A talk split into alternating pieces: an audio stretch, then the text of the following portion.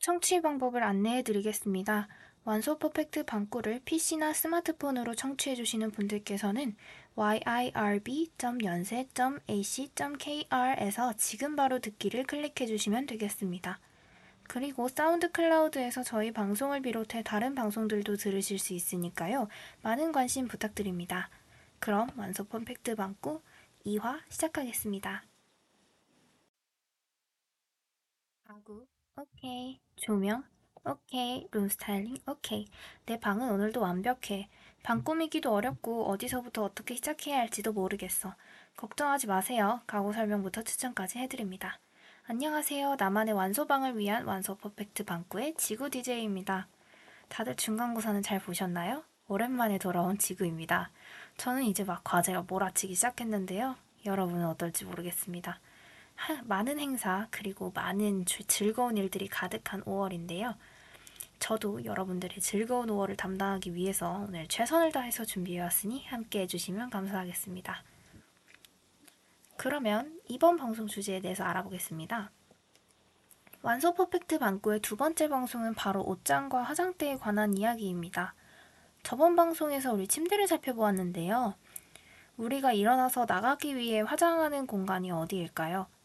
옷장에서 옷을 입고 화장대에서 화장하거나 옷매무새를 가다듬고 가시지 않으셨나요? 외출을 위, 위한 가장 중요한 행위를 하는 곳인 만큼 human scale이라는 것을 고려해야 하는데요.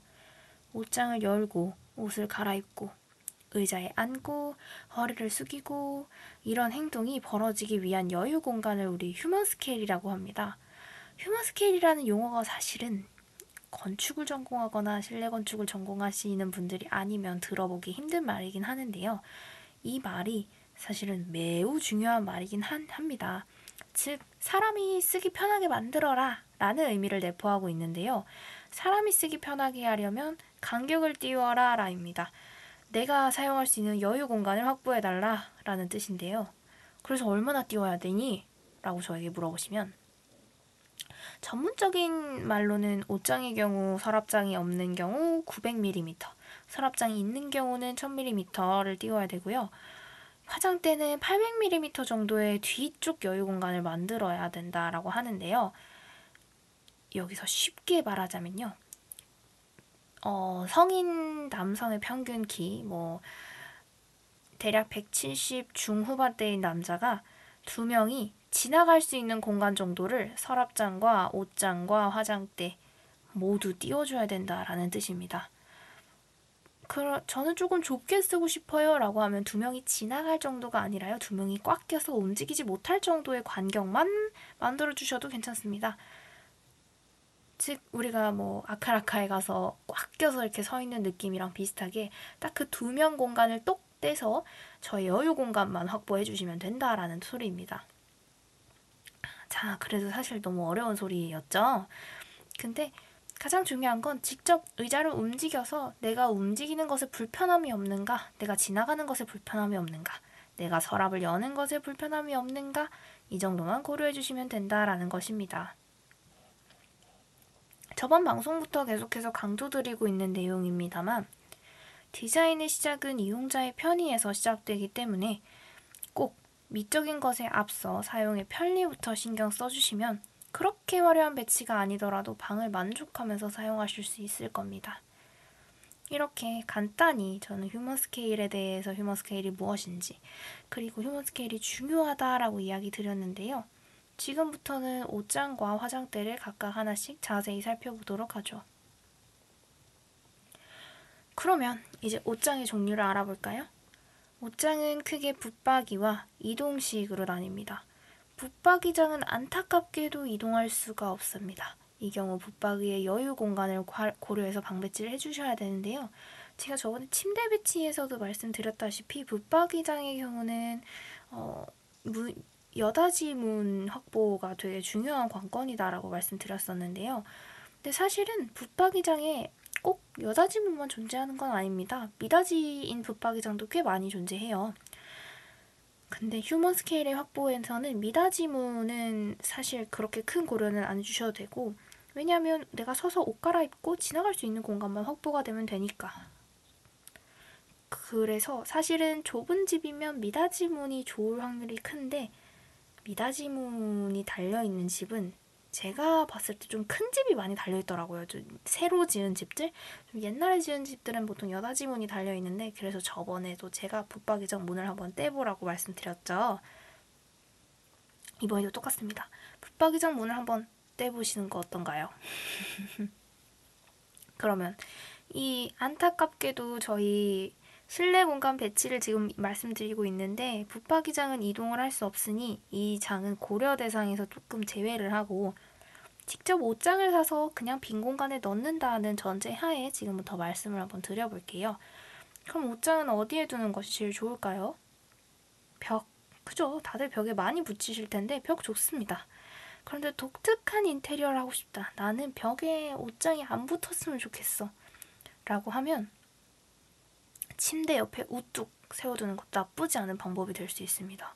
옷장을 이제 방과 다른 바, 다른 구, 공간을 구분해주는 파티션처럼 활용해줄 수 있다는 뜻인데요.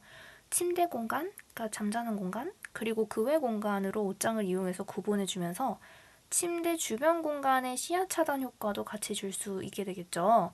근데 정말 안타깝게도 이는 방의 면적이 어느 정도 확보가 되어야 가능합니다. 사실 물론 옷장 자체를 방 안에 들여다 놓는 행위가 옷 장도 침대 다음으로 부피가 큰 가구이기 때문에 공간을 굉장히 많이 잡아먹는데요. 침대와 옷장이 양옆으로 일자로 붙어 있는 경우에는 정말 정말 많은 공간 자재가 필요합니다. 그래도 그나마 방 가운데 한 떡하니 놓는 것보다는 침대 옆에 파티션처럼 활용해 주시면 그 뒷부분에 여러 장식물도 걸 수 있고 벽 부분을 활용할 수 있고 해서 그것도 전 저번에 말씀드렸던 것처럼 타공판을 설치해서 그 약간 아트월처럼 활용하실 수 있거든요. 그래서 그런 공간이 생기는 것 자체는 그렇게 나쁘지 않은 공간이 될 수 있습니다. 그래서 그나마 조금 추천한다면 벽 또는 침대 옆쪽에 파티션처럼 활용을 해보자. 라는 뜻이고요. 또 다른 방법은 옷장을 아예 안 둬도 됩니다. 그러니까 문을 열고 닫는 옷장이 꼭 필요하다는 아니고요. 흔히 보이는 옷장이 아니라 행거 같은 거를 드레스 음, 옷가게들 옷가게들처럼 벽을 따라 이렇게 쭉 설치해서 해주시면 오, 드레스룸 안에 그냥 내가 자기 위한 침대를 둔 것 같다는 느낌을 줄 수 있습니다. 실제로 제 친구 집이 어, 벙커 침대를 사용하는데요. 2층 침대. 1층에는 테이블을 두고 2층에는 침대를 두고 그리고 그 반대편 벽면을 따라서 옷장 행거를 쭉 설치해서 약간 드레스룸처럼 연출을 했는데 공간 활용이 굉장히 잘 되고 있다는 걸 받았습니다. 그리고 옷을 관리하기도 그렇게 불편하지 않다라고 했고 무엇보다 일단 벙커 침대를 활용해서 침대 공간과 테이블 공간의 여유를 확보해 둔 상태로 행거를 설치해서 또한 부피가 큰 옷장 대신에 그냥 옷을 가시적으로 보이게 해서 답답함을 좀 최소화할 수 있다는 것도 되게 장점입니다. 그런데 여기서 딱 한 가지 단점이 조금 존재하는데요. 이게 어, 방이 깔끔해 보이기가 조금 힘들다는 단점이 있습니다. 옷이 다 제각각이면 방이 어, 약간 어, 옷방이 관리가 안 된 것 같다 이런 느낌을 줄 수도 있고 그리고 옷의 먼지 관리는 일단 어렵겠죠. 그래서 저는 사실은 가장 추천하는 방법은 적당한 크기의 옷장을 하나 둔 다음에 외투 걸이용 이동형 행거를 설치해 주시는 것도 하나의 방법이다라고 생각합니다. 외투 걸이용 이동식 행거가 뭐냐면 야, 어 이걸 어디 가서 볼 수 있는지는 잘 모르겠지만 바퀴가 달려서 약간 세탁소에서 끌고 다닐 법한 그런 행거들인데요. 어, 제가 사실 요즘 mid-century 인테리어에 좀 빠졌습니다. 이 mid-century 인테리어가 뭐냐면 스틸의 느낌을 최대한 살리고 vivid한 색감, 즉 빨강, 노랑, 파랑 이런 원 색깔을 좀 사용하는 디자인을 말하는데요. 제가 요즘 그래서 이동형 행거를 사실은 원래 제 집에 하나가 있는데 새로운 걸 좀 구매하고 싶어서 찾아보고 눈여겨보고 있는 이동형 행거가 있는데 mid-century 미니 행거라고 검색하시면 바로 나오는 행거예요. 이게 이동형 행거이기 때문에 공간 활용에 굉장히 좋습니다. 일단 그렇게 큰 것도 아니라서 좁은 공간에 이렇게 박아 놓을 수 있고요. 또 필요하면 꺼내서 쓰면 되고 사람이 지나가는데 불편하다 그럼 잠깐 자리를 옮길 수도 있고 이렇게 되게 좋은데 이거의 최대 장점은 뭐냐면요. 겨울에 나옵니다. 겨울에 롱패딩만 따로 걸어놓기 정말 정말 정말 정말 좋습니다. 그래서 저도 자주 입는 외투, 자주 쓰는 가방, 자주 자주 쓰는 모자 이런 것들을 다 이동시킨 거에 다 때려 넣어가지고 아침에 나갈 때 화장대 옆에 딱 둔 다음에 후다다닥 하고 외투 입고 모자 쓰고 가방 들고 이렇게 딱 나가면 아주 좋더라고요. 그래서 이동식 행거 정말 괜찮은 제품 같습니다. 왜냐면 사실 옷장이 크게 필요한 이유가 외투들의 부피 때문에 조금 크게 필요한 거거든요. 그래서 그 외투의 부피를 이동식 행거에서 담당을 조금 해준다면 저는 되게 괜찮다고 생각합니다. 그래서 그러면 옷장에 대해서 최종 정리를 한번 해볼까요? 저는 이제 미닫이형 기본 크기의 옷장과 행거의 병행 이용을 조금 추천드리고 옷장이 배치 같은 경우 공간이 넓다면 침대 옆에 두어 공간 분리를 시도해보시고 공간이 좁을 경우 벽에 붙여주시는 게 가장 좋습니다. 아까 제일 처음에 말씀드렸는데 가장 중요한 것은 성인 두 명이 지나갈 수 있는 정도의 여유 공간. 요거를 기억해 주시면 좋을 것 같습니다. 네, 그러면 이제 화장대에 대한 이야기로 넘어가 볼까요? 화장대는 사실 정말 다양한 선택지가 있을 수 있습니다. 화장대 자체를 구매해서 설치하는 것도 방법이고 선반 수납장 같은 거를 그냥 아무데나 배치해서 앉아 있는 테이블 바로 옆쪽 공간에 화장품을 화장대로 만들어서 화장품을 이용하는 방법도 방법이 될 수 있습니다. 뭐 거울 앞에 그냥 화장품을 박스에 쌓아서 거울 앞에서 화장하는 것도 방법이 될 수 있고요. 그래서 저는 실제로 화장대를 구매하지 않았습니다. 그 집에 책상이 남는 게 하나가 있어서요. 그거를 제 공부하는 책상 바로 옆에 위치시킨 다음에 책 수납을 위해 구매했던 미니 책장이 있습니다. 근데 그 미니 책장 크기가 조금 애매해서 사실은 책을 제대로 수납은 못하고 있었는데요. 그 친구를 화장품 수납용 선반으로 테이블 위에 갖다 올리고 옆쪽에 또 다른 수납 선반들 올린 다음에 거울을 비치해서 어, 의자 두고 이렇게 화장대로 사용 중입니다. 그래서 뭐 사실은 크게 불편한 점은 없는데 단 하나 불편한 점은 아무래도 화장품을 위해 세팅된 완벽한 크기의 제품들이 아니다 보니까 먼지 쌓이는 것도 조금 불편함이 있고 그리고 높이 휴먼 스케일이 또 나오는데요. 인간이 가장 편하게 사용할 수 있는 책상 높이보다 조금 많이 높 높게 설치가 됐습니다. 그래서 앉아서 화장할 때 제가 허리를 아주 꼿꼿이 펴고 화장을 하고 있다고 생각이 들더라고요. 어, 제 친구는 전신 거울 앞에 미니 선반을 두어서 그 전신 거울 앞에 앉아서 화장을 하고 일어나서 옷매무새를 좀 살피더라고요. 오, 그것도 되게 괜찮은 선택지 같았습니다. 왜냐면 어차피 우리가 보통은 화장 옷을 상의를 입고 화장을 하잖아요. 물론 저는 가끔 깜빡해서 화장을 하고 상의를 갈아입는 아주 그냥 큰 불상사가 생기지만 그래서 어차피 전신 거울로 매무새 확인을 할 거라면 옷을 다 갈아입고 전신 거울 앞에서 화장을 이렇게 미니 선반 두어서 한 다음에 옷 매무새를 살피는 것도 굉장히 좋은 것 같, 아요 편해 보이더라고요. 그래서 화장대 공간에는 정말 다양한 선택지가 있을 수 있는데 화장품 종류가 정말 많으신 분들한테는 사실은 화장대 구매하는 게 더 좋아 보이더라고요. 왜냐면 이게 어, 화장대 없이는 어느 정도 수납력을 확보하는 데 한계가 있습니다. 화장대는 뭐 옆쪽에도 수납, 거울 안쪽도 수납, 밑쪽도 수납, 의자도 수납 이렇게 해서 엄청난 수납력을 보여주는데 사실상 저희가 설치하는 것들은 그렇게 수납력 많게 효율적이게 활용하기에는 조금 어려운 감이 있어서 내가 화장품, 화장품이 진짜 진짜 진짜 진짜 많다. 그럼 화장대를 구매하세요.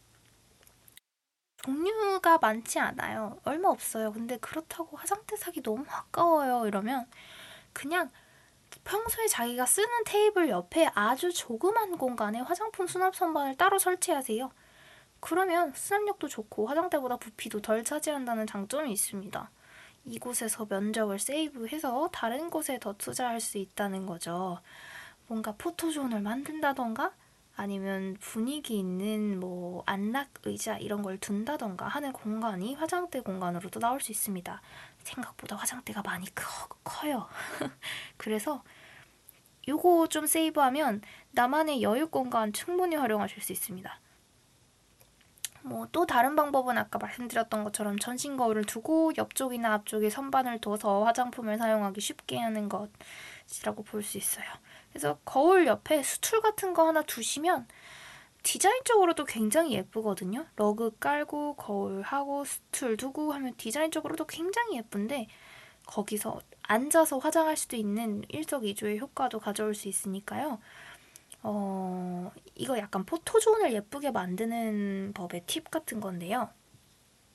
둥근 러그를 깔고 벽에 대각선 방향으로 전신 거울을 설치한 다음에 거기에 화이트나 실버 선반 같은 거 두시고 실버 선반의 경우엔 조금 투명한 유리로 된 실버 선반이 있어요. 그걸 두고 화장품을 거기다가 이렇게 수납한 다음에 옆에 스툴 딱 주고 조명 탁 둬보세요. 그러면 진짜 진짜 예쁠 거예요. 막 사진 찍어서 야 여기가 포토존이다. 친구들 놀러 와서 야 너 방 너무 예쁘다. 이런 공간을 만들 수 있, 으니까요 어, 꼭 한번 시, 공간이 남는 다음에 한번 시도해 보시는 것도 방법입니다. 그런데 이 방법의 단점은 화장품에 먼지가 쌓이고 화장품이 다 오픈돼서 보이기 때문에 정리를 정말 정말 정말 정말 잘 해주셔야 된다는 겁니다. 그런데 저는 한 번쯤은 꼭 해보고 싶은 인테리어 중에 하나다라고 생각을 하긴 해요. 네. 왜냐면, 어, 음,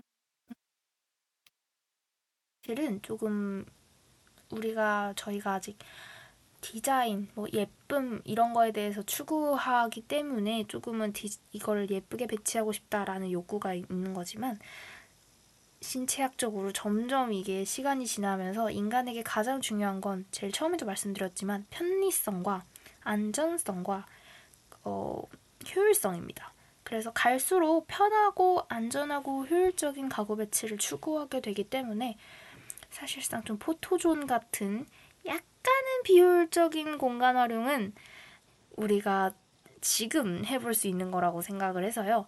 꼭 한번 시도해 보셨으면 좋겠습니다. 그래서 어, 화장대에서 제가 꼭 전해야 될 것 같다라고 생각하는 이야기는 뭐 이쯤 되는 것 같습니다. 그래서 화장대도 사실은 가장 가장 가장 중요한 것은 휴먼 스케일입니다. 그리고 추천드리는 거는 굳이 화장대를 둘 필요 없다. 왜 꼭 화장대라고 검색해서 화장대를 두려고 하느냐. 그냥 원하는 대로 원하는 대로 수납 공간을 아무 공간에나 확보해 주시면 그것이 바로 화장대가 되지 않을까요? 그러나 꼭 거울은 필수입니다. 거울 안 보고 화장할 순 없으니까요. 그래서 오늘 제일 전달드리고 싶었던 것은 편리함 뒤에 디자인은 따라온다는 점. 편하면 심플한 디자인만으로도 굉장히 만족스러운 방을 가질 수 있다는 점이었습니다. 아, 오늘은 조금 이야기가 짧아, 짧게 끝났는데요. 사실은 옷장과 화장대 단독으로 말씀드릴 것들이 조금 적어서 오늘 방송, 방송이 그렇게 긴 게 아닌 것 같습니다. 저도 최대한 많은 이야기를 해드리려고 노력했는데요. 사실은 옷장과 화장대는 독립적으로 작용한다기보다는 전체적인 방의 배치를 보고 고려하는 것이 가장 좋은 편입니다. 옷장을 꼭 방 안에 둘 필요도 없고요. 드레스룸으로 빼도 되고요.